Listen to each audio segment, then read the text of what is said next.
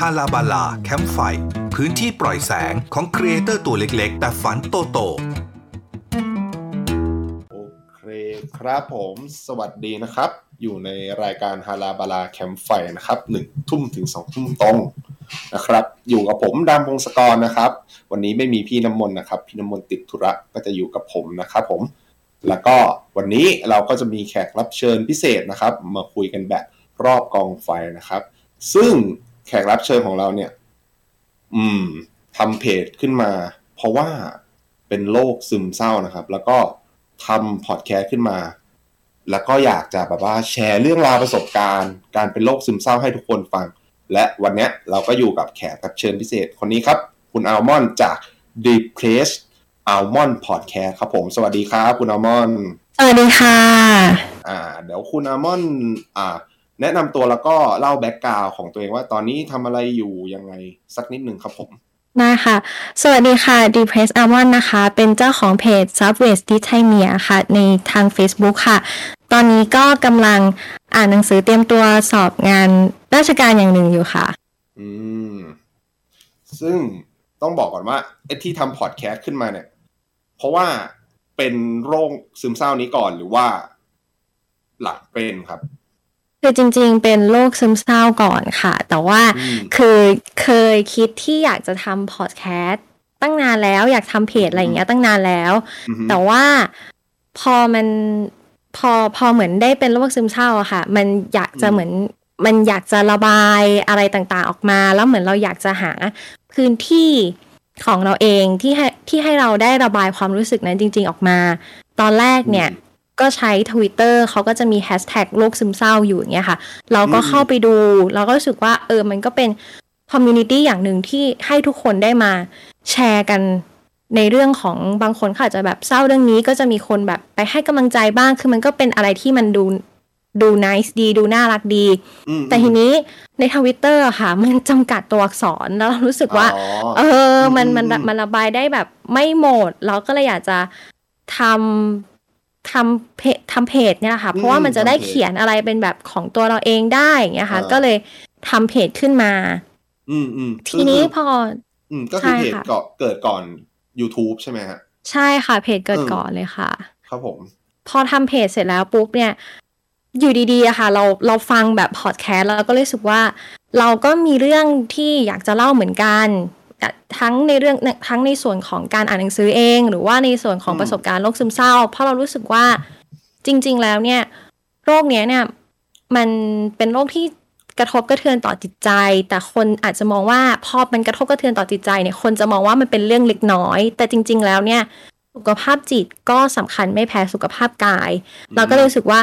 เราอยากจะเล่าตรงนี้เนี่ย เพื่อให้คนที่เขาฟังเนี่ยเขาเขาอาจจะไม่ได้มีความเครียดเยอะ หรืออาจจะเป็นแบบ หรืออาจจะมีเรื่องอะไรหนักใจ หรือว่าไม่มีเรื่องอะไรหนักใจ แต่ให้รู้สึกว่าอ๋อสิ่งเหล่านี้เนี่ยมันเป็นเหมือนเรื่องปกติที่สามารถเกิดขึ้นได้กับทุกคน แล้วก็ที่ทำไว้เนี่ยก็อยากจะ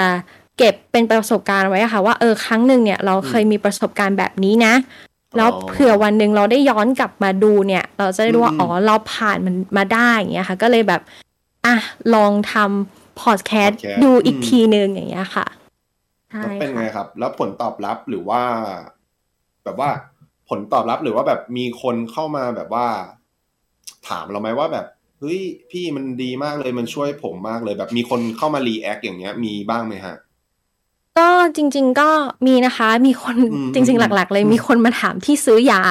เพราะอ๋อเพราะว่าในที่ซื้อยานั้นเนี่ยออเพราะว่าในนั้นเขาบอกว่าเขาเขารับค่ายาไม่ไหว คือจริงๆเนี่ยอืมบางคนที่เขาไปรักษากับเอกชนอย่างเงี้ยค่ะเออค่ายามันสูงมาก แล้วอืมเขาก็เลยถามว่าเออเนี่ยเอกชนเนี่ยถ้าเราไปซื้อยาข้างนอกเนี่ยได้ไหมเราก็เลยบอกว่าอ๋อจริงๆโรงพยาบาลที่เรารักษาเนี่ยมันอืมทั้งสองโรงพยาบาลเนี่ยเราก็ซื้อจากข้างนอกนะ แต่แต่ก็คือบอกว่าเออสามารถไปซื้อได้เพราะว่ายาตัวเนี้ยเราก็ไปซื้อจากข้างนอกแต่เราก็แนะนำเขานะคะว่า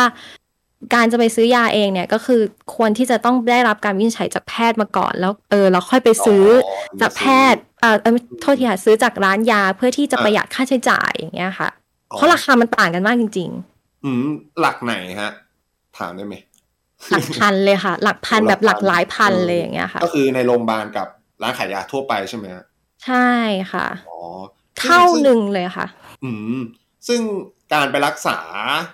ที่โรงพยาบาลเอกชนกับรัฐบาลเนี่ย คือเหมือนฟังก์ชันมันต่างกันไหมฮะ หมายถึงแบบระบบหรืออะไรอย่างเงี้ยต่างกันมากไหมฮะ อันนี้อันนี้เคยเคยไปของรัฐบาลหรือเอกชนมาทั้งคู่เลยปะครับ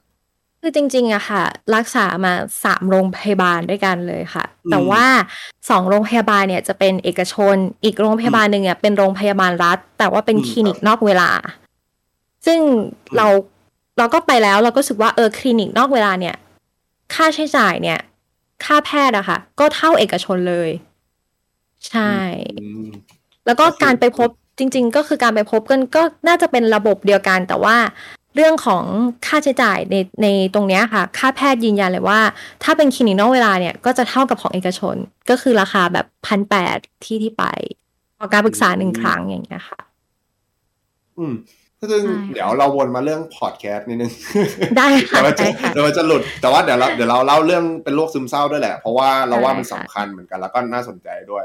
อ่าค่ะเรื่องพอดแคสต์เนี่ย แบบว่าเวลากระบวนการทำงานของคุณอัลมอนด์เนี่ย คือเริ่มยังไงบ้างฮะ หรือว่าแบบอะคือในคอนเทนต์หลัก ๆ ตอนนี้ต้องบอกก่อนว่าในช่องของคุณอัลมอนด์อะมันเขาจะมีสองอย่างนะ ก็คือการบอกเล่าอาการโรคซึมเศร้ากับรีวิวหนังสือใช่ อ่าค่ะ ซึ่งอันนี้เดี๋ยวให้คุณอาร์มอนด์บอกนิดนึงว่า อ่าในในช่องของคุณอาร์มอนด์เนี่ยรีวิวรีรีวิวหนังสือเนี่ยคืออะไรแล้วก็ไอเรื่องโรคซึมเศร้าเนี่ยคืออะไรคอนเทนต์สองอย่างอะไรเงี้ยค่ะก็จคือริงๆในอืมได้คค่ะรับเลยจริงๆ คือในเพจอะค่ะจะมีพอดแคสต์สองช่องเลยก็คือเป็นอ่า after reading อันนี้ก็คือจะ จะทำหน้าที่เป็นเหมือนแบบหนูทดลองในการอ่านเลยค่ะ มาบอกอืมว่าหนังสือเล่มนี้เนี่ยเออมันมีข้อดียังไงเหมาะกับอืมใคร เนื้อเรื่องเป็นแบบไหนโดยโดยจะเป็นการ spoil เนื้อหาหลัก แล้วก็ไม่ spoil เนื้อหาหลักเผื่อที่ว่าใครไม่อยากจะฟัง spoil ทั้งหมดอย่างเงี้ยค่ะ เพื่อที่เราอยากจะทำเพราะว่าเรารู้ว่าในแต่ละวันอะคนที่เขาจะอ่านหนังสือเนี่ยมันก็ใช้เวลาเยอะ เราเลยรู้สึกว่าการอ่านหนังสือที่ใช่เนี่ยมันก็สำคัญไม่แพ้ตอนซื้อหนังสือเลย เราก็เลยอยากจะคิดว่าเออให้ after reading เนี่ยให้คนที่อ่านมาให้คนที่อ่านมาแล้วแบบเราเนี่ยมาบอกอะค่ะว่าเออหนังสือเล่มนี้เนี่ยมันอาจจะใช่สำหรับคุณหรือเปล่าเหมือนเหมือนชวนฟังนิดนึงว่าเอ้ยหนังสือประมาณนี้นะ คุณจะชอบไหมถ้าชอบเนี่ยจะได้ลองไปซื้ออ่าน แต่ถ้าเกิดอืมได้ฟังดูแล้วก็เออไม่ใช่แนวอย่างเงี้ยค่ะ ก็ก็ไม่ต้องไปหาซื้ออ่านเพื่อแบบจะได้ไม่ต้องเสียเวลาด้วยอย่างเงี้ยอืค่ะมเหมือนละอ๋อเราก็เป็นเหมือนทางเลือกให้ก่อนว่า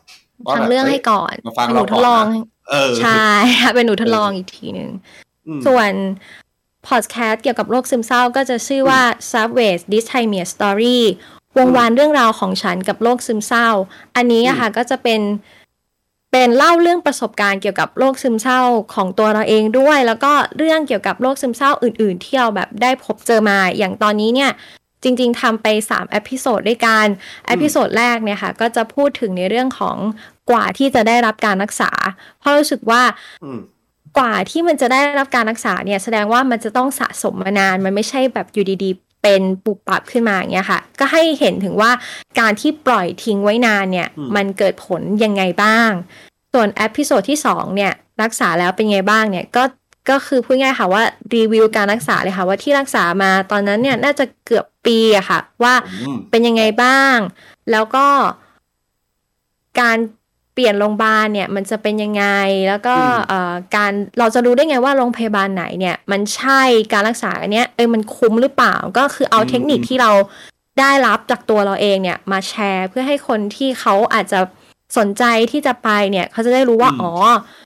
ไปแล้วแบบให้มันคุ้มไม่ใช่ว่าแค่ไประบายให้ฟังอย่างเงี้ยค่ะ อืม ก็คือต้องได้อะไรกลับมาด้วยแหละใช่ไม่ใช่ว่าแค่ไปแล้วก็แบบเหมือนหมอเหมือนคุยคุยคุยคุยแล้วก็จ่ายยากลับมาแล้วก็กลับบ้านมานั่งใช่กลุ่มต่ออะไรอย่างงี้ใช่ไหมใช่ค่ะอืมซึ่งจริง ๆ ดีมากนะคือซึ่งเดี๋ยวเราลงลึกกันเรื่องโรคซึมเศร้าต่ออีกนิดนึง แต่ว่าคืออยากจะถามว่าสมมุติมันมีวิธีป้องกันก่อนจะเกิดให้มันเป็นโรคซึมเศร้าไหมแบบว่ามีวิธีป้องกันล่วงหน้าไหมหรือว่าแบบ มันมันทำยังไงได้ไหมไม่ให้มันเกิดอะไรอย่างเงี้ยอันนี้อันนี้ลองถามดูมี คือจริง ๆอะค่ะอืมจากที่ไปเคยเคยดูข้อมูลเกี่ยวกับคนข้อมูลเกี่ยวกับเรื่องของเรื่องโรคซึมเศร้า จริง ๆ มันจะมีภาวะซึมเศร้าอยู่ ซึ่งอืมภาวะซึมเศร้าเนี่ย มันไม่ใช่โรคนะคะ อืมอืมมันไม่ใช่โรคอืมแต่ว่ามันมันเป็นเหมือนภาวะอย่างหนึ่งอืมซึ่งจริงๆอะบางครั้งบางทีเราอาจจะเครียดมาก เครียดเกินร่างกายจนแบบขจัดออกมาไม่ได้เงี้ยจนอาจจะเกิดภาวะซึมเศร้า ซึ่งถ้าเกิดสมมติว่าภาวะนี้มันเราไม่สามารถขจัดมันออกไปได้เนี่ย มันก็จะก่อตัวเป็นโรคซึมเศร้าอะค่ะมอันนี้ก็คือแบบเหมือนเป็นขบวนการแบบ process ของมันอืมซึ่งการจะป้องกันให้มันไม่เกิดก็คือมันจริง ๆ มันก็อยู่ที่แวดล้อมรอบข้างด้วยไหมฮะ จริง ๆ การป้องกันที่ไม่ให้เกิดเลยเนี่ยค่ะอืมคือเราจะต้องสังเกตตัวเองก่อนค่ะว่าอืมความรู้สึกของเราเนี่ยมันเปลี่ยนไปหรือเปล่าอารมณ์เราเปลี่ยนไปหรือเปล่า แล้วซึ่งถ้าเกิดสมมติว่าเราสังเกตแล้วว่า เออมันเปลี่ยนแปลงไปจริงอืมอืมๆแล้วเราควรจะทำยังไงดี ทางออกที่ง่ายที่สุดเลยค่ะ ก็คืออะเราอาจจะลองไปทำแบบประเมินโรคซึมเศร้าดู แต่ขอย้ำก่อนนะคะว่าแบบประเมินเนี่ยมันไม่ใช่เป็นการวินิจฉัย แบบประเมินเนี่ยมันเป็นเหมือนแค่ ประเมินว่าช่วงระยะเวลาที่ผ่านมาเนี่ย เรามีอาการอย่างไรบ้าง แล้ว แล้วลักษณะนี้เนี่ยเราจะเป็นไปในทางไหน แต่ถ้าสำคัญที่สุดแล้ว ถ้าเราอยากจะรู้ เราอยากจะรู้ว่าสิ่งที่เราเนี่ยเป็นเนี่ยมันคืออะไร เราก็จะต้องได้รับการวินิจฉัยจากจิตแพทย์ค่ะ ก็คือจะถ้าอยากจะรู้เลยว่าเป็นยังไงเนี่ยก็ไปพบจิตแพทย์ ทางออกจะที่ดีที่สุด ใช่ก็ค่ะ ก็คือถ้าสมมติรู้สึกว่ามีอาการแหละ ก็คือรีบไปพบให้เร็วที่สุดเพื่อมันจะได้แบบใช่ว่า ไม่ได้ลุกลามเกินไปอะไรอย่างนี้ใช่ไหมครับใช่ค่ะ เพื่อที่มันจะได้แบบไม่สะสม เพราะว่าเราไม่รู้ว่าอืมสะสมไปแล้วเนี่ย มันจะกัดกินหัวใจเราขนาดไหน แล้วเราไม่รู้ว่าไอ้เสี้ยววินาทีที่เราขาดความยับยั้งชั่งใจเนี่ย มันจะเกิดขึ้นตอนไหน อันเนี้ยคือเรื่องที่สำคัญค่ะ เพราะว่าเสี้ยววินาทีมันเร็วมาก ถ้าเราขาดความยับยั้งชั่งไป ยับยั้งชั่งใจไปนิดนึงเนี่ยแล้วก็อาจจะทำให้เราไม่ได้มีโอกาสที่จะอยู่ตรงนี้ก็ได้อย่างเงี้ยค่ะ มันมันไปไวมากจริง ๆ ค่ะ อืม ซึ่งวัตถุประสงค์ในการทำพอดแคสต์ที่เล่าเกี่ยวกับโรคซึมเศร้าเนี่ยครับของคุณอัลมอนด์ก็คือวัตถุประสงค์คืออยากจะแชร์ แล้วมีวัตถุประสงค์อื่นตั้งแต่เริ่มด้วยไหมฮะจริงๆอะค่ะ วัตถุประสงค์ที่นอกจากจะแชร์แล้วเนี่ยอืมคือเรารู้สึกว่าสังคมไทยอะ ตั้งแง่กับคำว่าโรคจิต คือเราคือพอเราพอแบบอืมพอใครมีพฤติกรรมที่ผิดปกติผิดแปลกไปจากสังคม หรือว่าเป็นพฤติกรรมที่น่ารังเกียจเราจะว่าเขาเลยว่าเขาเป็นโรคจิต แล้วพอคำว่าโรคจิตนี้ปุ๊บเนี่ย มันก็จะส่งผลในแง่ลบต่อผู้ป่วยที่เขาเป็นผู้ป่วยโรคจิตเวชเพราะมันใช้คำว่าจิตเหมือนกันถูกไหมคะ แต่จริงๆแล้วเนี่ย ผู้ป่วยโรคจิตเวชเนี่ยเขาก็คือผู้ป่วยที่มีอาการเจ็บป่วยทางจิตใจ ซึ่งมันไม่ใช่ว่าอืมทุกคนจะต้องมีพฤติกรรมที่น่ารังเกียจ หรือว่ามีอ๋อพฤติกรรมที่แปลกประหลาดโดยทั่วไปอย่างเงี้ยค่ะ ก็เลยคิดว่าเออการทำตรงเนี้ยเนี่ยก็จะให้เห็นว่าเออคนทั่วไปเนี่ยที่เขาเป็นผู้ป่วยจิตเวชเนี่ยก็ไม่ได้หมายความว่าเขาจะต้องมีพฤติกรรมที่น่ารังเกียจนะเขาก็เป็นเหมือนคนทั่วไป คนที่มีอืมพฤติกรรมน่ารังเกียจไม่จำเป็นว่าจะต้องเป็นผู้ป่วยจิตเวชจะเป็นใครก็ได้ที่มีพฤติกรรมแบบนั้น แล้วเราอืมเราก็รู้สึกว่า เรื่องโรคซึมเศร้าเนี่ยค่ะ บางครั้งเนี่ยการตัดสินใจที่จะไปพบจิตแพทย์เนี่ยมันอาจจะช้าเกินไป หรือบางครั้งเนี่ยอืมมันทำให้เกิดการการที่แบบขาดความยับยั้งชั่งใจ เรารู้สึกว่าการไปพบจิตแพทย์ของของประเทศไทยเอง เราก็ยังมองคนไปพบจิตแพทย์ว่าเป็นคนมีปัญหาจะต้องมีปัญหาทางจิต พอบอกว่ามีปัญหาทางจิตปุ๊บก็จะย้อนกลับมาพฤติกรรมเดิมอะค่ะว่า จะต้องมีอืมพฤติกรรมอะไรบางอย่างที่ผิดแปลกไปจากสังคมอืมวัตถุประสงค์ที่ทำก็เลยอยากจะให้มองว่า การไปพบจิตแพทย์เนี่ย เมื่อเรามีอาการเจ็บป่วยทางจิตใจ ก็สามารถอืมไปพบได้ทันที หรือเราต้องการความช่วยเหลือ ซึ่งการร้องขอความช่วยเหลือจากผู้ที่มีความเชี่ยวชาญอย่างเงี้ยค่ะ มันก็เป็นสิ่งที่ถูกต้อง เหมือนเราเจ็บป่วยเราไปหาหมอ อันนี้เราก็เจ็บป่วยทางจิตใจ แล้วก็ไปหาจิตแพทย์ อันนี้ก็คือเป็นอีกวัตถุประสงค์หนึ่งค่ะ อืมก็คือแบบเหมือนเจ็บตาเราก็ไปหาหมอตา ใช่เจ็บฟันเราก็ไปหาหมอก็ไปหาหมอฟันเออใช่เราอยากให้ค่ะคือวัตถุประสงค์อะถ้าสสรุปง่ายๆก็คือ อยากให้มันเป็นเรื่องปกติที่ทุกคนไม่ได้มองว่าแบบการไปหาจิตแพทย์แม่งเป็นเรื่องประหลาดอะไรอย่างเงี้ยก็คือแบบว่าใช่ไปหาหมอตาก็คือเจ็บตาไปหาหมอฟันเจ็บฟัน ไปหาหมอจิตแพทย์ก็คือ เจ็บที่จิตใจก็คือมันถูกต้องมันไม่ควรจะแปลกอย่างนี้ใช่ไหมฮะอันนี้ใช่ก็มันคือไม่แบบควรวัตจะถุประสงแปลค์กจริงๆเออใช่ก็อค่ะ อืม ก็คือจริง ๆ มันมันเหมือนแบบว่า มันมันเป็นหลายหลายปัจจัยไหมฮะ ที่มันทำให้เกิด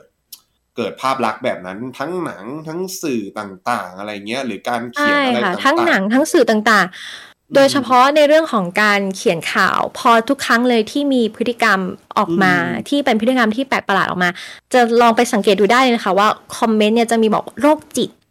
อ่าใช่ใช่อ่าใช่ ซึ่งซึ่งเราก็รู้สึกว่า เออมันกลายเป็นคำนิยามนี้เนี่ย มันกลายเป็นถูกใช้นี้ไปแล้ว ทั้งทั้งที่จริงๆอะคำว่าโรคจิตผู้ป่วยจิตเวชเนี่ย มันเลยทำให้แบบอ๋อผู้ป่วยจิตเวชเนี่ย คือโรคจิต ซึ่งจริง ๆ มันไม่ใช่นะ คนที่มันต้องแยกออกไปกันเลยค่ะ ผู้ป่วยจิตเวชใช่เขาเป็นผู้ป่วย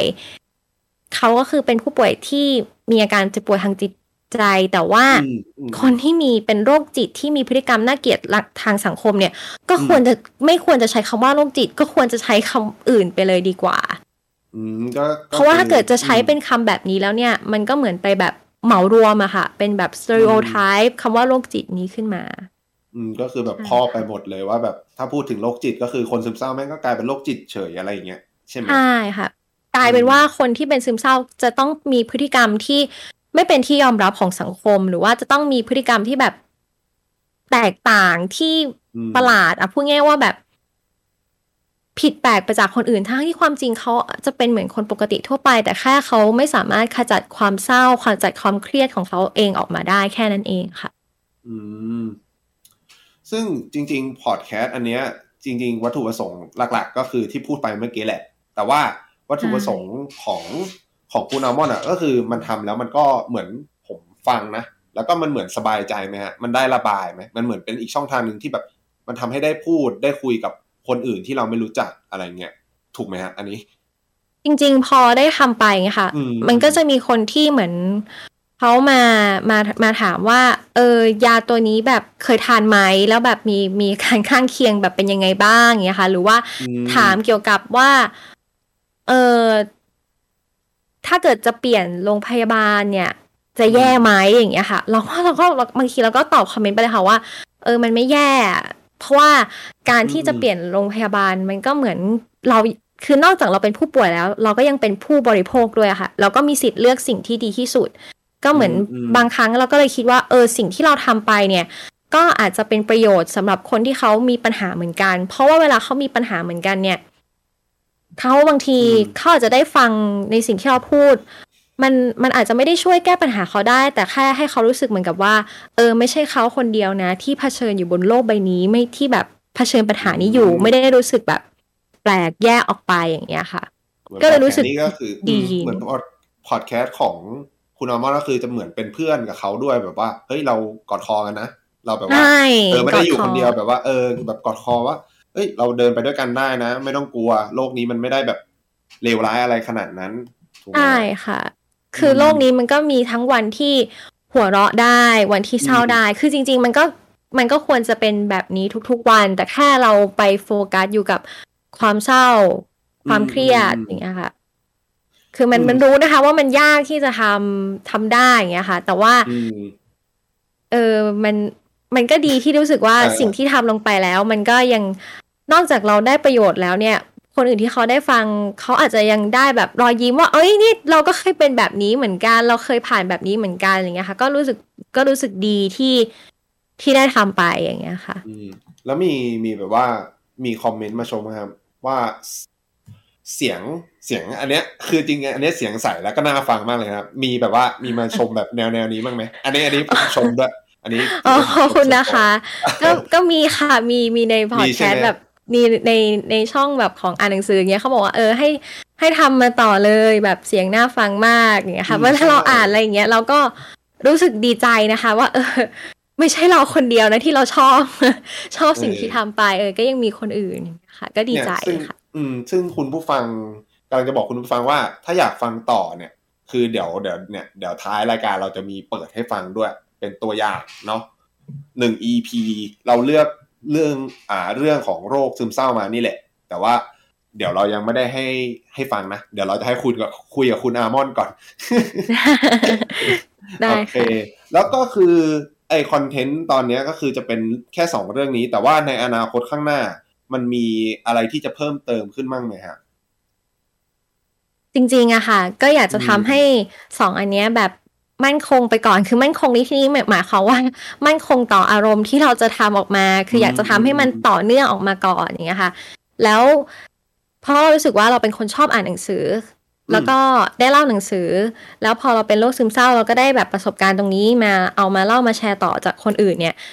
ถ้าสิ่งที่ทำต่อไปเอาเอาจริง ๆ ตอนนี้ก็ยังยังมองไม่ออกนะคะ เพราะเพราะเหมือนกับว่าสองสิ่งเนี้ย เป็นสิ่งที่เราทำแล้วเนี่ยมันช่วยเยียวยาจิตใจเราได้ด้วย คือพูดง่ายๆค่ะว่าทำแล้วเรารู้สึกดีกับมันอย่างเงี้ยค่ะ ก็ก็เลยยังมองไม่ออกเพราะว่าตอนนี้คือแบบถ้าถามว่าสองสิ่งไหนที่ช่วยเยียวยาจิตใจก็คือสองสิ่งนี้แหละค่ะอืมยังไม่มีสิ่งอื่นเข้ามา ใช่อืค่ะมแล้วตอนเนี้ยแบบว่าอ่านหนังสือมันก็ดูยุ่งมากนะ แต่ว่าแบบค่ะเวลาทำพอดแคสต์เรามีแบบว่า วางไทม์ไลน์หรือแบบวางแผนอะไรไว้ไหมเวลาเราทำ อย่างเงี้ยฮะ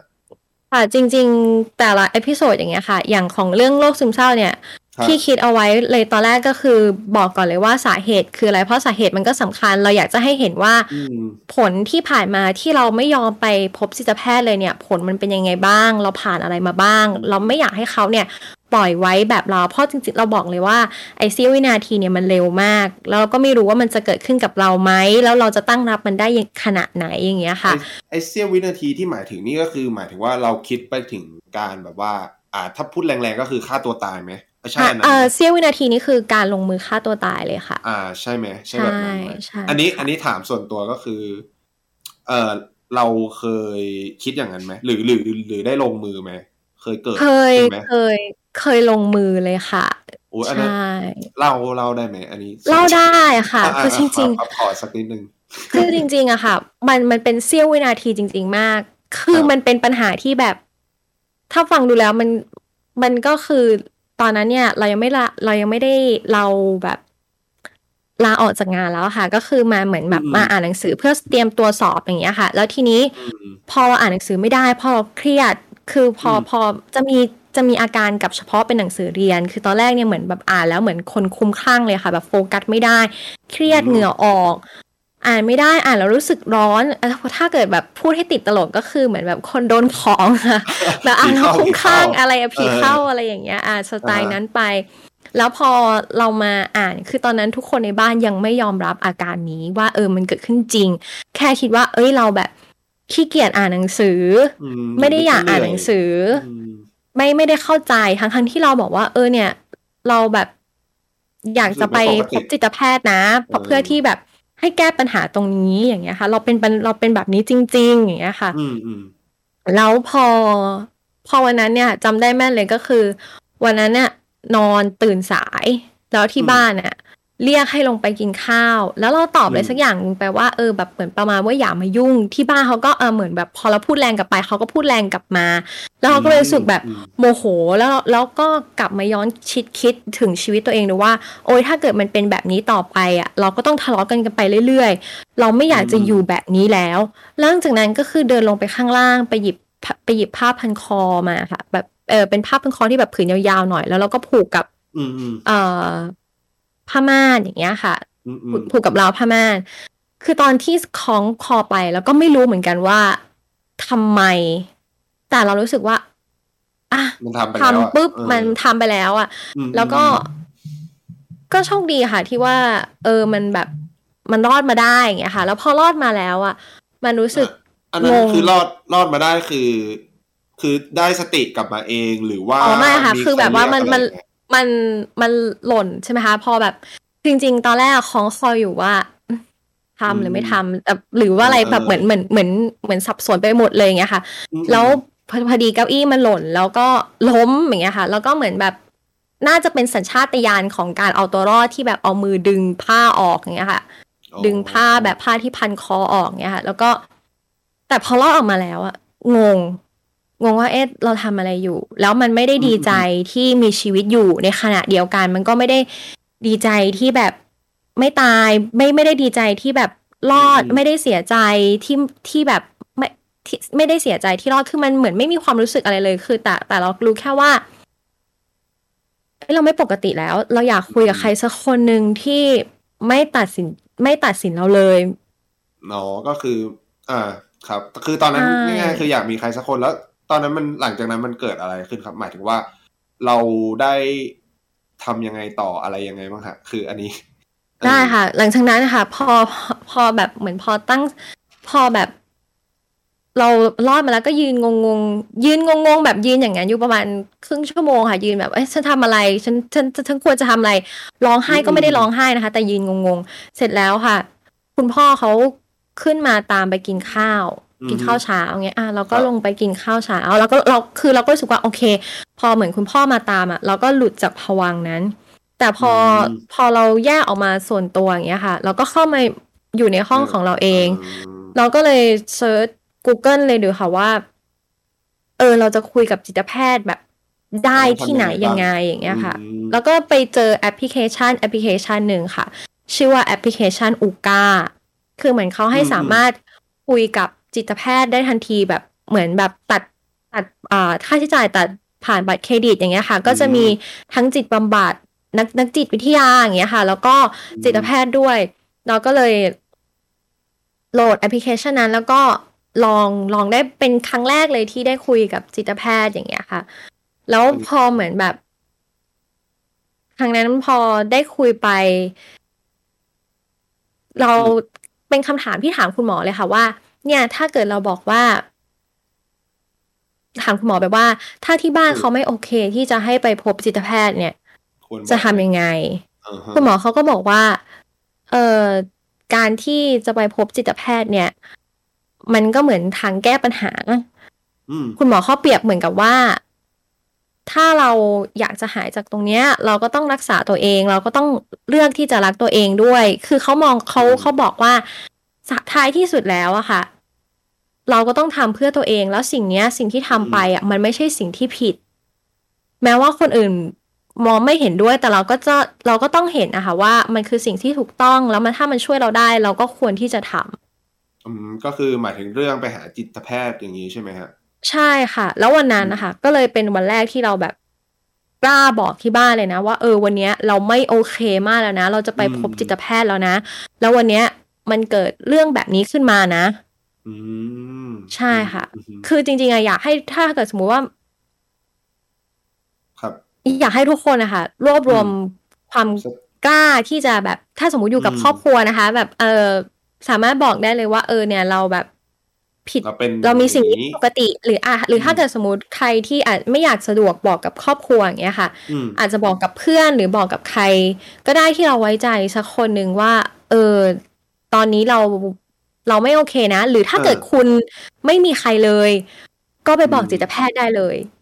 อืมใช่เพราะจิตแพทย์เขาก็จะคอยรับฟังคือท้ายที่สุดแล้วอะค่ะอืมเราก็ เราก็ต้องฟังในสิ่งที่เรารู้สึกด้วย บางครั้งเราเราบอกตัวเองว่า เอ้ยเราไม่โอเค แต่เราไม่เคยแบบ รู้เลยว่า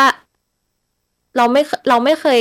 ที่จะปล่อยให้ความรู้สึกจริง ๆ ตรงเนี้ยมันไหลผ่านออกมาอย่างเงี้ยค่ะ แบบเหมือนกดมันไว้อย่างเงี้ยค่ะ อืม ซึ่งเรื่องเนี้ยจริง ๆ เดี๋ยวมันมีเล่าในคลิปที่เราจะเปิดต่อไปอะนะฮะ ก็คืออมคลิปที่คุณอามอนเขาทำไว้อะนะฮะ ซึ่งค่ะผมว่าคือจริง ๆ มันดีมากนะฮะสำหรับคนที่เป็นโรคซึมเศร้า แล้วก็แบบเหมือนอยากได้เพื่อน ซึ่งจริง ๆ คนไม่เป็นก็ฟังได้นะ ใช่ไหมใช่ค่ะเออคนจริงๆคนไม่เป็นก็ฟังได้เพื่อที่จะได้รู้ว่า เออแบบ มันก็มีประสบการณ์แบบนี้เกิดขึ้นอย่างเงี้ยค่ะอืมหรือแบบ มันควรจะปฏิบัติตัวยังไงกับคนที่เป็นโรคอย่างนี้ เพราะว่าเหมือนอันนี้มันเป็นมุมมองของคุณอามอนเองเลยที่แบบเป็นแล้วก็แบบว่าเฮ้ย ฉันเป็นอย่างนี้ฉันบอกไม่ได้ แต่ว่าถ้าคนมาฟังที่แบบไม่ได้เป็นแต่ว่ารู้สึกว่าคนใกล้ตัวอาจจะเป็นอย่างเงี้ย ผมว่ามันช่วยได้นะ ใช่ไหม ใช่ค่ะ อาจจะแบบว่าได้ได้ลองสังเกตคนรอบข้างอืมดูว่า เออเขามีพฤติกรรมที่เปลี่ยนไปจากเดิมหรือเปล่าอืมเก็บตัวมากขึ้นไม่คุยกับใครอะไรอย่างเงี้ยค่ะอืมเป็นอาการแบบคุณอามอนหรือเปล่าซึ่งจริง ๆ มันมันมันก็ มันก็เป็นอย่างนี้มัน มันก็ไม่ดีแต่ว่ามันเรื่องนี้มันเป็นเรื่องของแบบว่าจิตใจคนใช่ไหมคุณอามอนว่าแบบว่าใช่ค่ะ มันเกิดเพราะขึ้นว่าได้จิตกับทุกใจคนอะเนาะใช่ค่ะ เพราะว่าจิตใจคนเรามันต่างกัน อืม ขนาดเรื่องเดียวกันเรายังรู้สึกไม่เหมือนกันเลย เพราะฉะนั้นเนี่ยความอืมรู้สึกนี้เนี่ย ถ้าเรารู้สึกเท่ากัน ถ้าเรารู้สึกเท่ากันมันก็คงไม่มีความแตกต่างบนโลกใบนี้อะค่ะ อืม ใช่ ซึ่งไปฟังได้ที่ไหนครับ คุณอามอน ค่ะ สามารถฟังนะคะได้ที่อ่าจริง ๆ เข้าไปในเพจทาง Facebook ก็ได้ค่ะ จริง ๆ จะมีโพสต์ลิงก์ไว้อ่าหรือว่าเข้าไปทาง YouTube นะคะเซิร์ชคำว่า Depress Almond ก็ได้ค่ะ หรือว่าไปฟังที่ Anchor FM ค่ะ แล้วก็ search คำว่า Savage Dysthymia Story ก็ได้ค่ะ มันก็ในนั้นก็จะมีช่องทางบอกอยู่ค่ะ ก็จะลงในทาง Spotify ไว้ก็ลองไป search ดูได้เหมือนกันค่ะ ทางแบบในของของทาง Google ก็มีลงไว้ค่ะ แล้วก็ของแอปเปิลก็มีลงไว้เหมือนกันค่ะ อืม ซึ่งต้องบอกก่อนว่าเหมือนเผื่อใครไม่ได้ฟังตอนต้นเนาะก็คือจริง ๆ มันไม่ได้มีแค่เรื่องโรคซึมเศร้า มันมีเรื่องรีวิวหนังสือด้วย ใช่ไหมฮะคุณอมอนใช่ค่ะ อืมก็เป็นรีวิวหนังสือแบบว่าเฮ้ยถ้าใครอยากอ่านเรื่องเนี้ยแล้วไม่รู้ว่าแบบควรซื้อไหมหรือมันจะสนุกหรือเปล่าก็ไปฟังช่องนี้ก่อนได้ ซึ่งมีหนังสือน่าสนใจเยอะมากนะฮะซึ่งเดี๋ยวเนี่ยหลังต่อไปนี้หลังจากนี้ เดี๋ยวเราจะเปิด อ่า เรื่องของโรคซึมเศร้าให้ฟังนะฮะซึ่งบรรยายหรือมันเป็นเหตุการณ์ที่เกิดขึ้นกับคุณอัลมอน ซึ่งคุณอัลมอนลองเราคร่าวๆได้ไหมครับว่าไอ EP เนี้ย EP ที่หนึ่งที่เป็นโรคซึมเศร้าเนี่ยมันเกี่ยวกับอะไรครับจริงๆ EP ที่หนึ่งนะคะ คือจะเป็นในเรื่องของสาเหตุที่เกิดจากสาเหตุที่ทั้งหมดทั้งมวลเนี่ยค่ะ เป็นเรื่องราวที่เกิดขึ้นก่อนที่เราจะได้ไปพบจิตแพทย์ ใน episode นี้จะได้ให้เห็นเลยค่ะว่า เรามีอาการเปราะบาง มาหลายครั้งแล้ว มีผ่านจุดเสี้ยววินาทีมาหลายครั้งแล้ว แต่ทำไมเราถึงยังไม่ได้ไปพบจิตแพทย์ แล้วเราไปแล้วเราได้ไปเนี่ยเพราะอะไรทั้งที่เรารู้ตัวแล้วนะว่าเราแย่แล้วใช่ค่ะนี่ก็จะเป็นเรื่องที่เรา ซึ่งมันก็จะในในเนี้ยค่ะ แล้วก็จะได้เห็นมุมมองในเรื่องของมุมมองของผู้ใหญ่บางคนที่เขายังไม่เข้าใจ เขายังติดในมองในแง่ลบในเรื่องของการไปพบจิตแพทย์ด้วยอย่างเงี้ยค่ะ เพราะว่า บางครั้งเนี่ยคนในครอบครัวเขาก็มีมุมมองในเรื่องนี้ไม่เหมือนกันอ่าครับ ก็เดี๋ยวเราลากันก่อนตรงนี้นะฮะ แล้วเดี๋ยวเราไปฟังอ่าพอดแคสต์ของคุณอัลมอนด์กันต่อ ยังไงวันนี้ผมกับคุณอัลมอนด์ลาไปก่อนนะครับ สวัสดีครับผม สวัสดีค่ะ สวัสดีค่ะ ยินดีต้อนรับเข้าสู่ Depression Almond Podcast กับช่วง Savage d i s h i m i a Story วงวานเรื่องราวของฉันกับไอต้าวโรคซึมเศร้า episode ที่ 1 นะคะ ก่อนที่เราจะไปพูดถึงเนื้อหาของ episode แรกก็จะขอเกริ่นนำกันสักนิดนึงค่ะ เผื่อหลายๆคนอาจจะสงสัยว่าเกี่ยวข้องกับโรคซึมเศร้ายังไง มีความเชื่อมโยงกันยังไง ต้องการที่จะสื่ออะไร และมีวัตถุประสงค์อะไร ถึงตั้งชื่อแบบนี้ หลายๆ คนอาจจะรู้จัก หรือเคยได้ยินโรคซึมเศร้าใช่ไหมคะ แต่ถ้าเกิดใครยังไม่เคยได้ยิน ก็จะขอสรุปแบบสั้นๆ ง่าย ๆ เลยค่ะว่า โรคซึมเศร้าเป็นโรคจิตเวชประเภทหนึ่งค่ะอ้าวแล้วมันเกี่ยวข้องยังไง ก็คือว่าเราป่วยเป็นโรคซึมเศร้า แล้วก็ทำการรักษามาแล้วเป็นระยะเวลา 7 เดือน ซึ่งในตลอดระยะเวลา 7 เดือนที่เราได้ทำการรักษา มันก็มีเรื่องราวทั้งร้ายทั้งดีที่ผ่านเข้ามา บางครั้งเราก็สามารถตลกกับเรื่องรายๆได้ บางครั้งเราก็ยิ้มไม่ออกหรือขำไม่ออกกันเลยทีเดียว แล้วช่วงเวลาที่แย่ที่สุดที่มันเกิดภาวะซึมเศร้า หรือว่าถ้าเกิดพูดง่ายก็คือดิ่งอะค่ะ รู้สึกเหนื่อยเหลือเกิน แค่หายใจอย่างเหนื่อยแล้ว อยากจะตาย มันรู้สึกโดดเดี่ยว อ้างว้าง มันว่างเปล่า แต่ไม่ได้แบบสงบ แน่นอนค่ะว่าเราก็พยายามที่จะขจัดอารมณ์เหล่านี้ออกไป เพื่อให้เรากลับเข้ามามีภาวะอารมณ์ปกติ และเราจะสามารถที่จะได้ทำกิจวัตรประจำวันได้อย่างมีประสิทธิภาพมากขึ้น โดยเราก็ได้ลองทำกิจกรรมหลายอย่าง เพื่อที่จะขจัด อารมณ์เหล่านี้ออกไป ไม่ว่าจะเป็นการดูหนังฟังเพลงดู YouTube ฟังพอดแคสต์เล่นโซเชียลมีเดียต่างๆ แต่ว่ามีสิ่งหนึ่งค่ะ ที่ตอนนี้เราได้ติดเป็นกิจวัตรประจำวันอย่างหนึ่งไปแล้ว ก็คือการเล่นทวิตเตอร์นั่นเอง หลายๆคนก็อาจจะงงว่า อ้าว ก็ทวิตเตอร์มันสนุกไง มันมีเรื่องราวต่างๆ นานามากมาย ใจเย็นก่อนค่ะ สิ่งที่เราติดในทวิตเตอร์ก็คือ การที่เราได้เข้าไปอ่านเรื่องราวในแฮชแท็กโรคซึมเศร้า ซึ่งตอนแรกที่เราได้ใช้แฮชแท็กนี้ เราต้องการที่จะระบาย ความโกรธ ความอัดอั้น ความไม่พอใจ ทุกสิ่งทุกอย่างของเรา แต่พอเราได้คลิกเข้าไปอ่านเรื่องราวที่หลายๆ คนได้ใช้แฮชแท็กนี้ร่วมกัน เราก็ได้เห็นทั้งเรื่องราวที่เจ็บปวดบาดแผลทางร่างกาย บาดแผลทางจิตใจ การเยียวยา การก้าวข้ามผ่านเรื่องร้ายๆ เหล่านั้น การให้กำลังใจซึ่งกันและกัน และเราก็ได้สังเกตตัวเองว่า ไม่ว่าเราจะรู้สึกแย่แค่ไหน แต่หากเราเห็นทวิตที่เรารู้สึกมีประสบการณ์ร่วมกัน หรือมีอาการคล้ายๆ กันกับสิ่งที่เราเคยเป็น หรือว่าทวิตคำถามที่เกี่ยวข้องกับโรคซึมเศร้าที่เราพอที่จะตอบเขาได้ เราก็จะเข้าไปตอบเขาค่ะ ไม่ได้ต้องการจะบอกว่า ตัวเองเป็นคนดีจังเลย ขนาดอารมณ์ไม่ดีรู้สึกแย่ขนาดนี้ยังจะไปตอบคนอื่นอีก ไม่ใช่แบบนั้นนะคะ เราคิดว่าลึกๆในใจเราอะคงไม่อยากให้เขารู้รู้สึกเหมือนที่เราเคยรู้สึกรู้สึกแปลก รู้สึกกลัว กังวล สับสนกับสิ่งที่ตัวเองเป็นรู้สึกแย่กับตัวเอง เราก็แค่อยากจะบอกว่าสิ่งที่เขาเป็น เราก็เคยเป็นนะ คุณไม่ได้เป็นอยู่คนเดียว คุณไม่ได้แปลกหรอกที่มีอาการแบบนี้เราก็เป็นเช่นเดียวกัน เพราะฉะนั้นอย่าเพิ่งตกใจ เกลียดตัวเอง โกรธตัวเอง แล้วเราก็รู้สึกว่าคำพูดมันใช้ให้เป็นประโยชน์ก็ได้ใช้เป็นอาวุธที่ทำร้ายจิตใจก็ได้เช่นเดียวกัน ซึ่งการที่เราได้เล่นในแฮชแท็กโรคซึมเศร้าเนี่ย การที่เราได้เข้าไปอ่าน เราก็ได้เห็นว่าถ้อยคำที่หลายๆคนได้เขาให้ได้ให้กำลังใจกันหรือว่า เราได้รับกำลังใจเหล่านี้ก็เป็นถ้อยคำปกติทั่วไปเลยค่ะ สู้ๆนะ เป็นกำลังใจให้นะ แต่ว่าบางครั้งเนี่ยมันไม่มีใครให้เราไงคะแต่พอเราได้รับมันจริง ๆ เราจึงรู้สึกดีเป็นพิเศษประทับใจมาก แล้วเราก็อยากที่จะทำพอดแคสต์ที่เกี่ยวข้องกับโรคซึมเศร้า เพื่อได้เป็นบันทึกเรื่องราวของตัวเราไว้ แล้วก็อยากที่จะแชร์ข้อมูลต่างๆ เพื่อที่ว่า อาจจะได้เป็นประโยชน์สำหรับเพื่อนๆที่เป็นโรคซึมเศร้า หรือบุคคลที่มีคนใกล้ชิดเป็นโรคซึมเศร้า หรือใครก็ตามที่กำลังกัดกุ้มไม่สามารถจะมุฟออนกับความเครียดความกังวลเหล่านี้ได้ หรือว่าใครก็ตามที่ได้หลงเข้ามาฟังพอดแคสต์นี้ เราจึงได้ตั้งใจที่จะทำพอดแคสต์นี้ค่ะ จริงๆเราตั้งใจที่จะทำตั้งแต่ปีที่แล้ว แต่พอเราได้ มาพูดถึงเรื่องนี้จริง ๆ เรากับพูดไม่ออก ก็ไม่รู้เหมือนกันว่าเป็นเพราะอะไร แต่ว่าตอนนี้ เราก็ไม่อยากจะเสียความตั้งใจเดิมที่เราได้ตั้งใจไว้ เราจึงได้กลับมาทำพอดแคสเกี่ยวกับโรคซึมเศร้า เอาละค่ะ ทุกคนก็พอเข้าใจเจตนารมณ์ของเรากันแล้วนะคะ ก็จะมาพูดถึงเรื่องราวกว่าที่เราจะได้เข้าทำการรักษา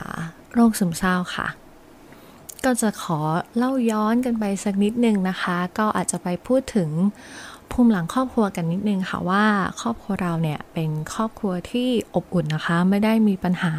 แต่ว่ามันมี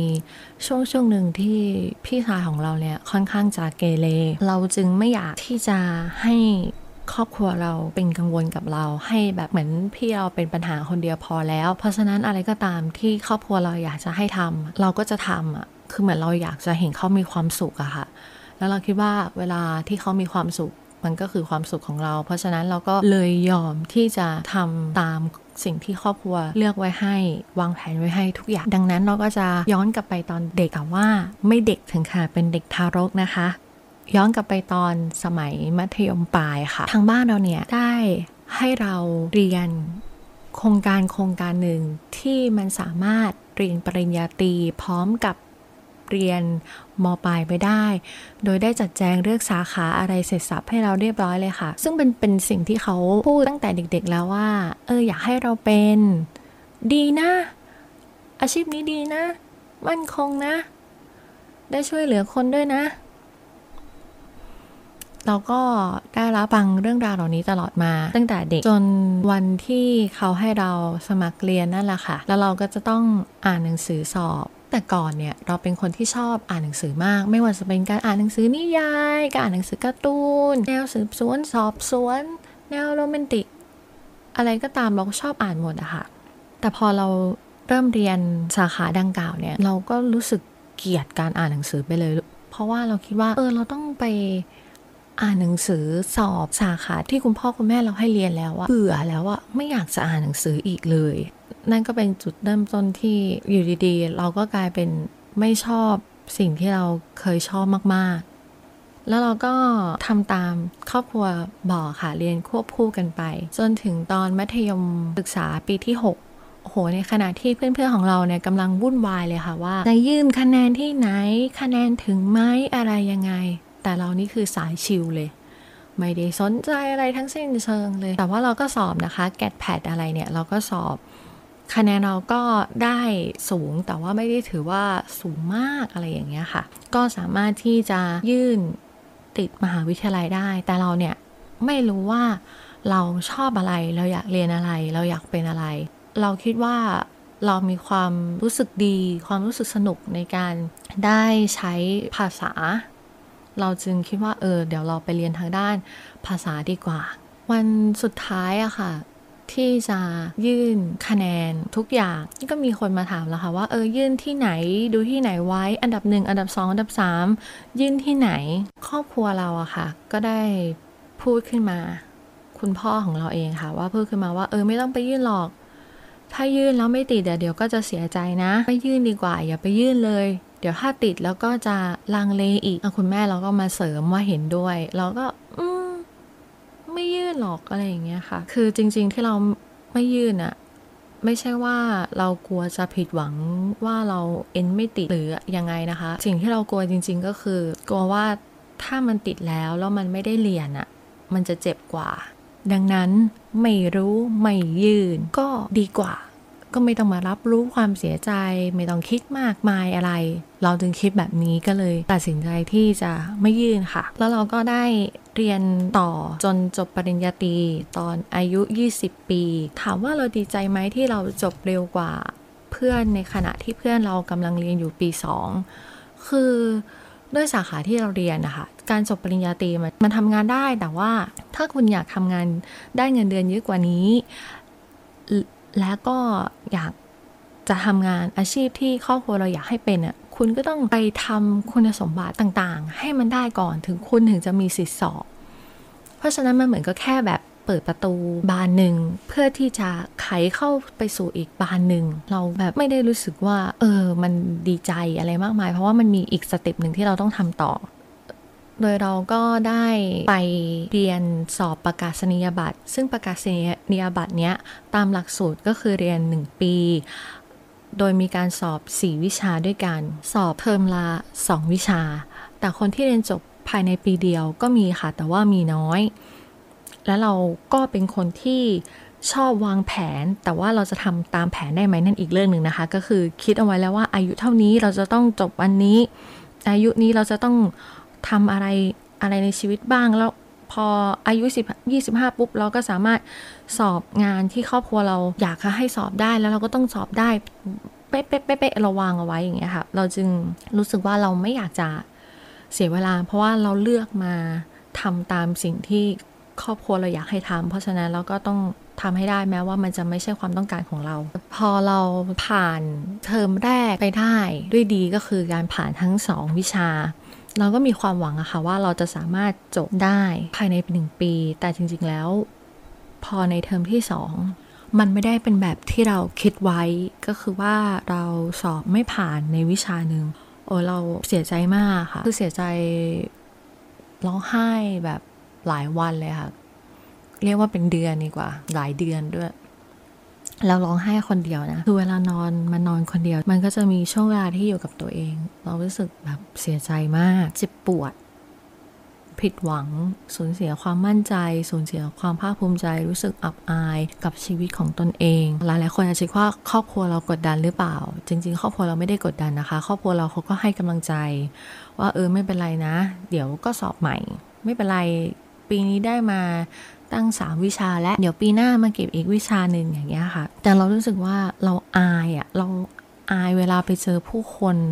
เราไม่มั่นใจในตัวเอง เราไม่อยากเจอกับใคร เรารู้สึกว่า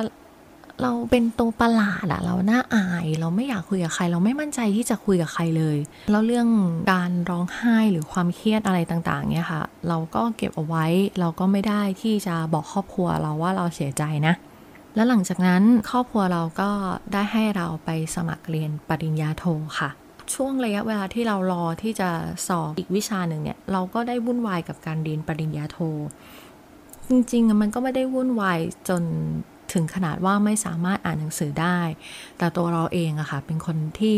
เลี่ยงที่จะอ่านหนังสือเอง เพราะเรารู้สึกว่าพออ่านหนังสือแล้วอะมันรู้สึกเจ็บ มันย้อนไปถึงวันที่เราผิดหวัง ในการที่สอบไม่ผ่านและไม่ได้จบภายในหนึ่งปีตามที่ได้ตั้งใจไว้ มันไม่มีความภาคภูมิใจอะไรเหลือเลย ไม่อยากจะอ่านแล้วพออ่านแล้วมันย้อนไปถึงวันนั้น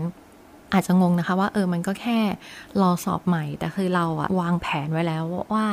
มันต้องเป็นแบบนี้แบบนี้คือเหมือนคิดไว้แบบนี้อะค่ะ มันเป็นสิ่งที่ยึดเหนี่ยวว่าเราจะต้องทำตามสเต็ปสเต็ปแล้วพอทำไม่ได้เรารู้สึกเหมือนล้มอะแล้วยืนไม่ไหว ตั้งรับไม่ได้ แล้วเราก็ได้ไปสอบอะค่ะ พอไปสอบเนี่ย คนไม่ได้อ่านหนังสือค่ะ มันก็ไม่สามารถทำข้อสอบได้ มันไม่สามารถที่จะเลือกช้อยได้ เพราะมันเป็นเขียน ก็ไม่รู้จะเขียนอะไร แต่พอคะแนนออกมา มันก็ใกล้เคียงที่จะสอบผ่าน เราก็ไม่ได้รู้สึกเสียใจอะไรมากมาย แต่ก็เสียใจแหละ แต่มันเหมือนเจ็บจนชินอะเจ็บจนชาแล้วอะก็รู้สึกมึนๆอื่น ๆ พอปีหน้าค่ะ จนถึงวันที่จะ ลงทะเบียนสมัครสอบอีก เราก็ได้พูดกับครอบครัวว่า เออ เราไม่อยากจะไปลงทะเบียนสอบประกาศนียบัตรดังกล่าวแล้วอะเรารู้สึกว่าเราไม่ไหวอะมันไม่ใช่ทางของเราอะเราไปเรียนเปลี่ยนสาขาอื่นได้ไหม ไม่อยากจะเรียนแล้วอะทำงานอย่างอื่นได้ไหม เปลี่ยนสาขาได้ไหม ซึ่งทุกคนก็ดูอึ้งอะค่ะ เพราะว่าปกติเราไม่ได้พูดถึงเรื่องเรียนอะไรเงี้ย ให้เรียนอะไรก็เรียนยอมยอมทำตามตลอด แต่ว่าพี่ชายเราอะเขาพูดกับเราว่า เป็นเพราะว่าเราอะสอบไม่ผ่าน สอบไม่ได้ เราไม่ชอบความล้มเหลว เราก็เลยกลัวว่าถ้าเราทำแล้วมันจะล้มเหลวอีกรอบหนึ่งเรารับไม่ได้ ใช่ไหม เอาตรงๆเลยนะ ตอนที่ได้ยินตอนแรกอะโคตรโกรธเลยคือแบบหยามอะ แต่ถ้าคิดดูตามความเป็นจริงแล้วนั่นคือสิ่งที่เราเป็น เรากลัวว่าถ้าเราพยายามอ่านหนังสืออีกครั้งหนึ่งแล้วถ้ามันไม่ได้ขึ้นมา เราจะทำยังไงอะมันเจ็บแล้วอะเราก็อ่านแล้วนะทำไมมันไม่ได้สักทีแต่ด้วยความอีโก้ของเราอะค่ะว่าเราต้องการจะเอาชนะในสิ่งที่เขาพูด เราก็เลยเอาว่าเมื่อเขาพูดมาแบบนี้เราเปลี่ยนไม่ได้ก็คงจะต้องทำให้ดูว่า เออสอบได้นะเว้ยอะไรอย่างเงี้ยค่ะ เราก็เลยอ่านหนังสืออีกครั้งหนึ่ง แล้วก็โชคดีค่ะว่าครั้งนี้เนี่ยเราก็ผ่านวิชาดังกล่าวได้ แล้วเราก็จบปริญญาโท พร้อมกันตอนอายุ 23 ปี พออายุ 24 ปี เราก็ได้ทำงานครั้งแรกค่ะ ก็กำลังสนุกกับการทำงาน ตื่นเต้นเพราะว่าเป็นโลกไปใหม่ ไม่ได้คุ้นเคยกับการทำงาน แต่เราโชคร้ายไปหน่อยค่ะว่าเราเจอหัวหน้าเราที่อยากคายมาก ๆ อยากคายแบบ สุดๆ ไปเลยทีเดียว เราก็ทนนะคะ เราก็ทนทำงานมา เพราะเราคิดว่า เออ มันเป็นงานแรกอะเนาะเขาก็แค่พูดจาอยากคายอ่าก็คงไม่เป็นไร จริง ๆ มันไม่ใช่อย่างนั้นนะมันเจ็บมากๆอะค่ะ เพราะว่าการที่ถ้อยคำที่เขาด่าหยาบคายไม่ใช่ด่าแบบกับเราเขาก็ลามไปถึงบุพการีครอบครัว แต่เราคิดว่าการที่เราไม่ตอบโต้ด้วยถ้อยคำหยาบคาย แบบที่เขาทำกับเราอะ เราไม่จำเป็นต้องพูดหยาบคายใส่กับคนแบบนั้น เราพยายามที่จะนิ่งพยายามจะสุภาพที่สุดเท่าที่เราจะสุภาพได้ แล้วเราคิดว่าเออเขาจะได้คิดได้ว่าสิ่งที่เขาพูดอะมันไม่ถูกต้องแต่มันก็ไม่ได้เป็นแบบนั้น จนเราไม่ไหวแล้วเราคิดว่า เออทำไมเราจะต้องทนทำงานแบบนี้ต่อไปด้วย เพื่อที่จะเอาคุณสมบัติสองปีที่จะเอามาสอบงานที่ครอบครัวเราอยากจะให้เป็น เราไปทำอันอื่นก็ได้นี่ เราก็เลยตัดสินใจลาออกค่ะ ก่อนที่เราจะลาออกเนี่ย พี่หัวหน้าคนนี้เขาก็พูดกับเราค่ะว่า ถ้าเราสอบงานที่ครอบครัวเราอยากจะให้ทำไม่ได้เนี่ย ก็อย่าไปเสียใจนะ อย่าไปเครียดมาก คุณสมบัติอย่างเราเนี่ยก็สามารถทำงานได้ตำแหน่งตำแหน่งหนึ่งที่มหาวิทยาลัยแบบนี้เท่านั้นแหละแล้วปรากฏว่างานต่อไปเราก็สอบได้ตำแหน่งดังกล่าว มหาวิทยาลัยดังกล่าวที่เขาพูดถึง แต่เราก็ภูมิใจนะคะ เพราะว่าคนสมัครสอบก็เยอะ การแข่งขันก็มีหลายรอบ แล้วเราก็ได้มาด้วยตัวเองด้วยแล้วมันก็ตื่นเต้นเพราะว่ามันเป็นงานใหม่มันท้าทาย ก็กำลังสนุกเลยค่ะว่าจะทำงานยังไงต่อไปดี หลายคนคิดว่า เออ ก็ดูชีวิตแฮปปี้ดีนะ แต่มันก็ไม่ใช่แบบนั้นนะคะพอเราได้ทำงานนะคะครอบครัวเราเขาก็บอกอยู่แล้วใช่ไหมคะว่างานเนี้ยให้ทำแค่ 2 ปีแล้วเดี๋ยวลาออก มาอ่านหนังสือสอบงานที่เขาอยากจะให้เป็นให้เต็มที่ ซึ่ง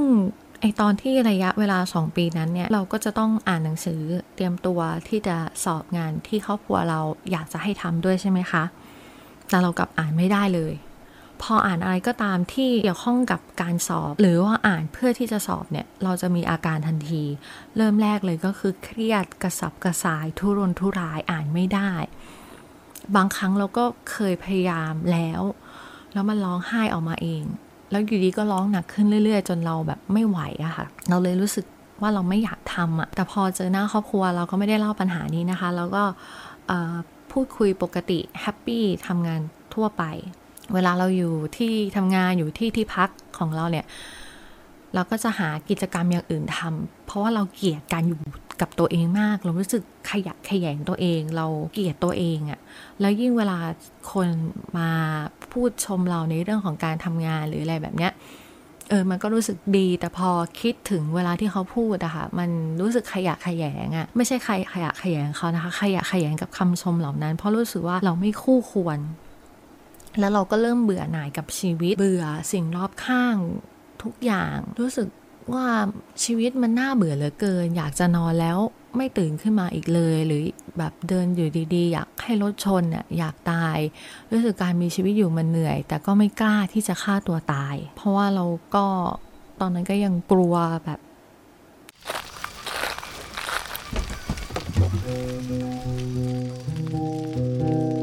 ฮาลาบาลาแคมป์ไฟ พื้นที่ปล่อยแสงของครีเอเตอร์ตัวเล็กๆ แต่ฝันโตๆ